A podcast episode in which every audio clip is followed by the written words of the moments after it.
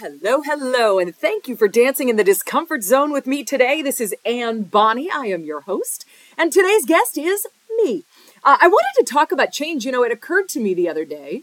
Uh, I my specialty is change. I've studied it. I've experienced it. I've, you know, seen teams through it. And a friend of mine asked me, you know, she was going through a big transition in her life. Unfortunately, her husband just died and she needs to go back to work full time. And she's trying to figure out this massive, scary transition in her life. And she said, could you please send me a couple podcasts about change? And I realized I don't talk much about change in my uh, in my podcast. So I decided I should make an episode about, you know, a little bit about change and a little bit about the um you know, how to get through it a little bit more easily, how to think about it so that it becomes these transitions that oftentimes we don't want to deal with uh, are a little bit more smooth. They're always going to be uncomfortable, hence dancing in the discomfort zone. But if we've got a mindset, a thought process, and maybe some strategies to be able to get through it a little more effectively, our life isn't quite, we don't feel like we're riding around on the wrecking ball in life and just trying to make it through the next day. So I wanted to talk about something that I've been thinking about lately. A friend of mine said, you know, people don't usually resist change. What they're resisting is the transition period. And I was like, well, wait a minute, aren't they the same thing? And she's like, no, the change is the actual change. We're getting a new computer system. I may know that the old one is garbage and like the new one is going to be much better, but I'm resisting the transition period. Because between the moment where my current self, you know, doesn't know anything about the new system to the point where my future self knows the new system is comfortable with it, I'm going to be really uncomfortable between those two selves, right? That's the transition period. The change, getting a new computer system, is not the problem. It's the transition of figuring out how does how do I get to that new future self who's comfortable with this. That period of time, however long it takes, is the uncomfortable part. That's the part we resist because that's the part where our competence goes out the window. I don't know how to live life without my husband. And our confidence goes out the window and we start, you know, that inner voice of doubt starts going. So that was a really interesting thing as we think about dancing in the discomfort zone in that transition period. And I liken it, you know, I always think about the comfort zone as a nice, comfy, cozy cabin in the woods. Maybe it's snowing outside, but you don't have anywhere you need to go and you've got good snacks and you've got good movies or video games or books or whatever you like to do to keep you busy. And um, when change happens and you realize, you know, things need to change, we find ourselves outside of the comfort zone. We're like on the porch of the comfort zone. And um, and, and as I think about this difference between the moment of change and the period of transition, I liken that moment of change to being on the porch of the comfort zone. I haven't actually moved into the discomfort zone yet because I'm resisting that transition period. And this is where what I call punch it, Margaret, comes in. Sometime, you know, our brain is telling us, that inner voice of doubt is telling us everything that's going to go wrong and all the reasons why this is a bad idea.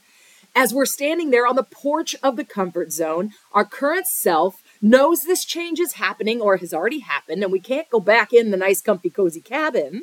We've got to go dance in that discomfort zone. We've got to engage in the transition period in order to get to that new comfort zone, the new comfy, cozy cabin, where whatever the change is becomes old hat. And so that's where Punch It, Margaret comes in. And this is what I talk about in my keynote. Um, Punch It, Margaret is just like, move it, go, do something. Um, because action shrivels anxiety. When we start taking action on something, we feel like there's something I can do here. There's something that I can do to make this a little better or to learn about whatever's happening. You know, and sometimes punching at Margaret sounds like this big, huge action. Um, and I should probably pause for a second, tell you where Punch It, Margaret came from.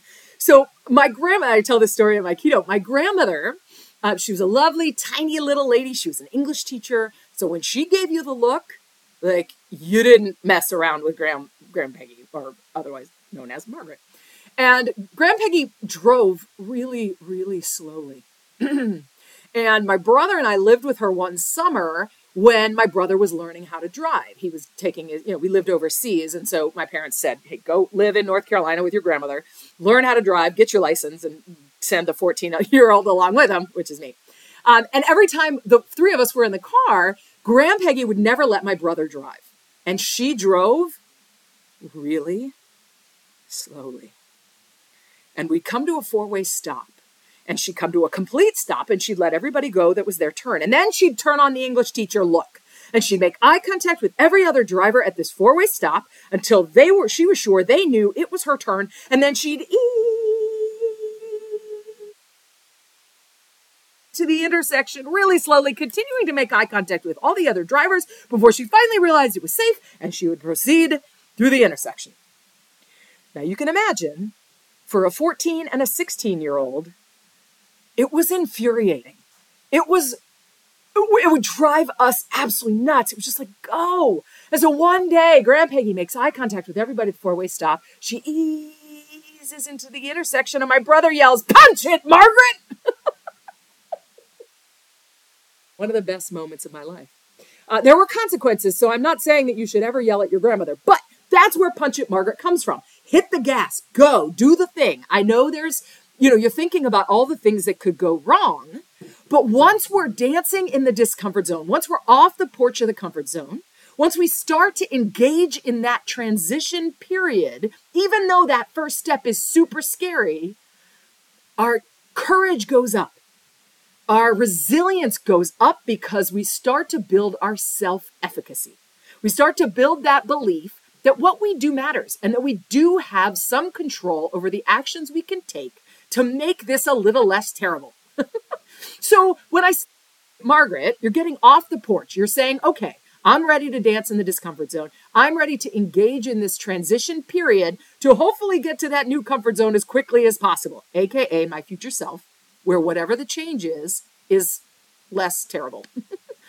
so, um, and punch it, Margaret, sounds like it's this big leap of faith and you're quitting your job and moving to Bali and buying a bar and never wearing shoes again. No, no, no. Sometimes punching it is a teeny tiny little boop, boop, right off the porch of asking a question or researching something online. But once we start taking that action, even if we can't see the path to our future self, if we can't see the path through the transition period, how are we going to get there? Once we start taking action, start asking questions, start researching things, the next step and the next step becomes more clear. And you're learning and you're engaging in doing things. You're not just sitting on the porch worrying about how everything's going to go. I mean, I recently heard somebody say that anxiety is an emotion of the future. We're basically got our head in the future worrying about everything that might happen.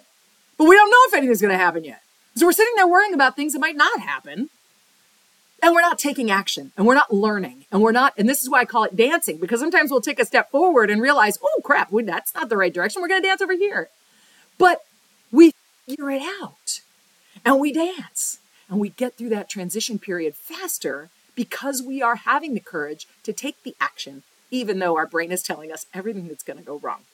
So this is what I love to think about, love to talk to people about, and to try to boost the courage to take that step, to engage in that transition period, right? I don't have a problem with the change. The change I may know is a really good thing, or there's nothing I can do about it anyway because it just happened.